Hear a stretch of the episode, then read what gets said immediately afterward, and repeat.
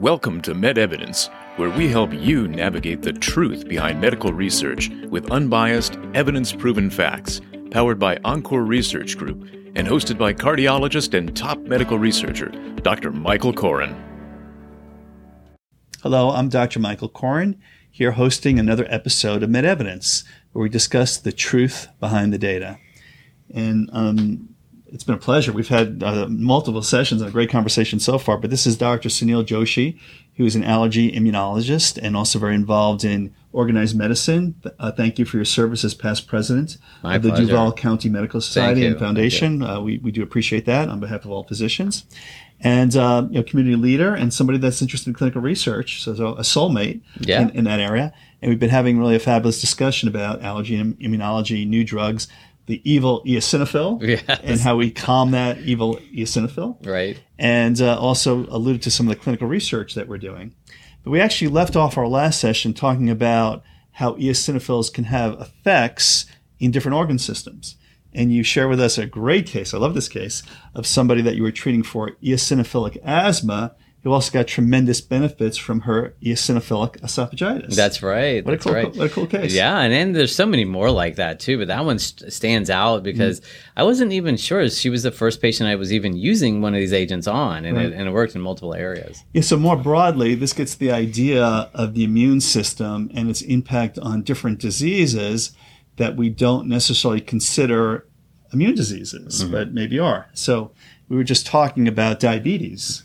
So, um, you know, type 1 diabetes is probably autoimmune based. Oh, it is absolutely autoimmune based. Yeah. yes. And um, um, what's interesting is that there's some theories that get into your hygiene theory that you were talking about that suggest that people that are more exposed to pathogens and viruses, sort of southern people, are less likely to have type 2, excuse me, type 1 diabetes than people who grew up in the north.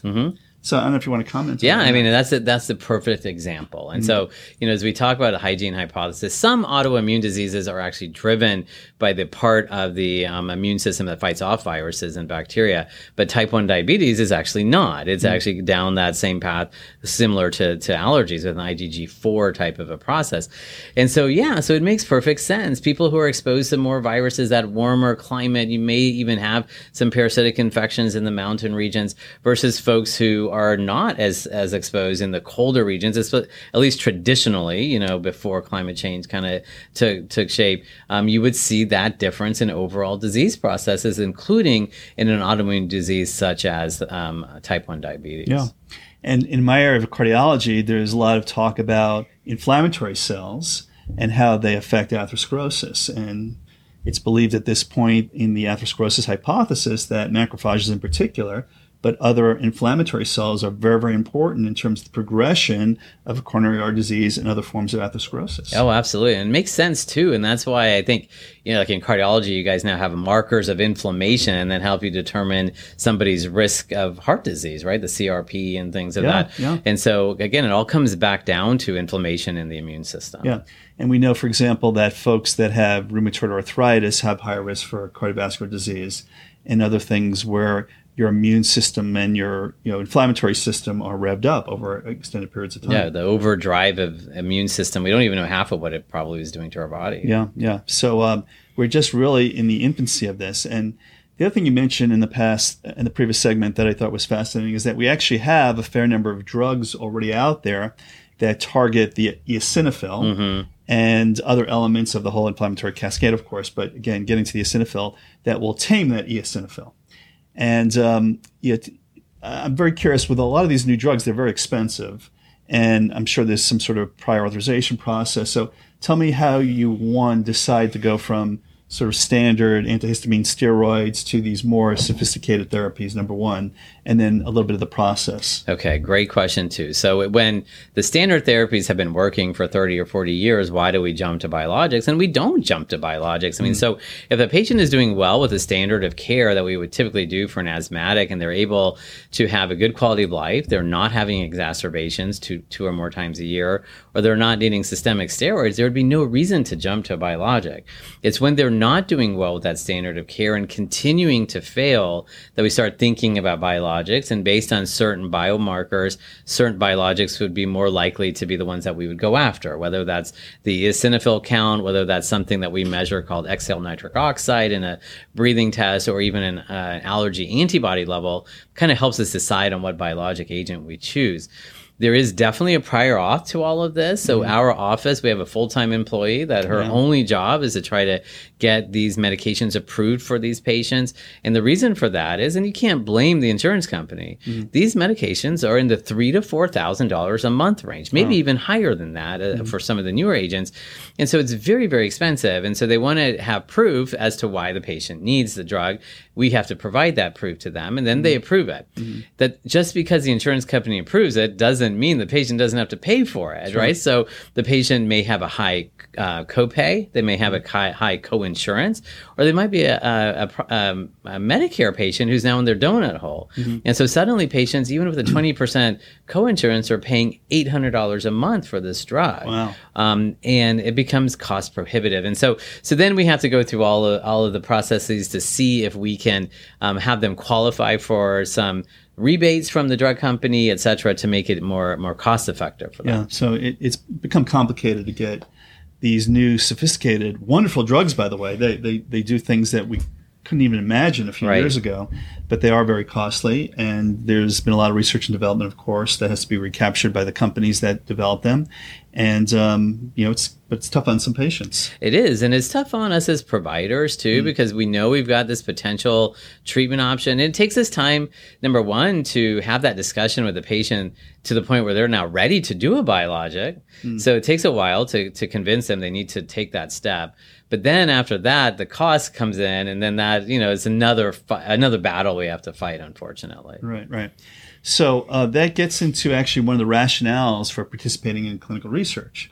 So there's a lot of reasons why people like clinical trials. Um, one of my favorite things to quote is if you ask the random person on the street whether or not they'd be interested in a clinical trial, 40% say yes and both in, in North America and in Europe. Mm. Uh, that's that's the general sense of being supportive of clinical trials if they've had no no exposure. Mm-hmm. But once they've been exposed, if you've been in a clinical trial and you ask the patient, "Would you do another one?" the positive rate is ninety seven to ninety nine percent. Wow.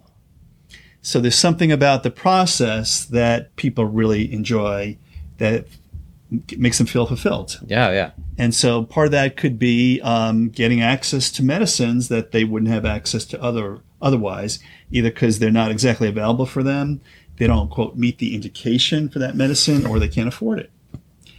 And so um, I'm sure you've had that experience in, in, in the clinical research realm. Oh, absolutely. And so I think there are multiple factors. I mean, I, I think once I, I, definitely I thought that it would be lower than forty percent to be honest with you. You know, when, when I when I talk to patients about Europeans trials. are actually a little bit lower than Americans. Okay, so we, very we, interesting. Americans have to be a little bit more optimistic. Yeah, that's good. That's good. um, and so when they actually enroll into a trial, I think they realize how easy it is. Yeah. Number one, they just show up. Number two, in, in a lot of cases, just because in most of these trials they're actually interacting with a nurse, a healthcare provider, a professional um, about health in general, they focus on their own health a little bit more. Mm-hmm. And so this placebo effect of these trials is pretty high just by, by the fact that they are sure. interacting with someone who's now talking to them about their health and they don't have to pay for it. Right. Okay. And so not having to pay for a drug that could cost up to $3,000 a month also would make me want to be part of that clinical trial network as well. Absolutely. And so, and then there's that percentage of patients who want to contribute to science, of course, um, on top of that. But if you could do all of that and get that benefit and right. feel better at the end of the day, of course, that would yeah. be a great way. To Legacy is a big issue. Also, uh, a lot of people do it because they want their kids to not have to deal with the same thing there's probably some genetic components to some of the things that you deal with. Yes, there are. And, and so if if patients can help us understand what treatments help, what diagnostic factors can make a difference, then it does help other people coming behind them, in particular their offspring. Absolutely. Absolutely.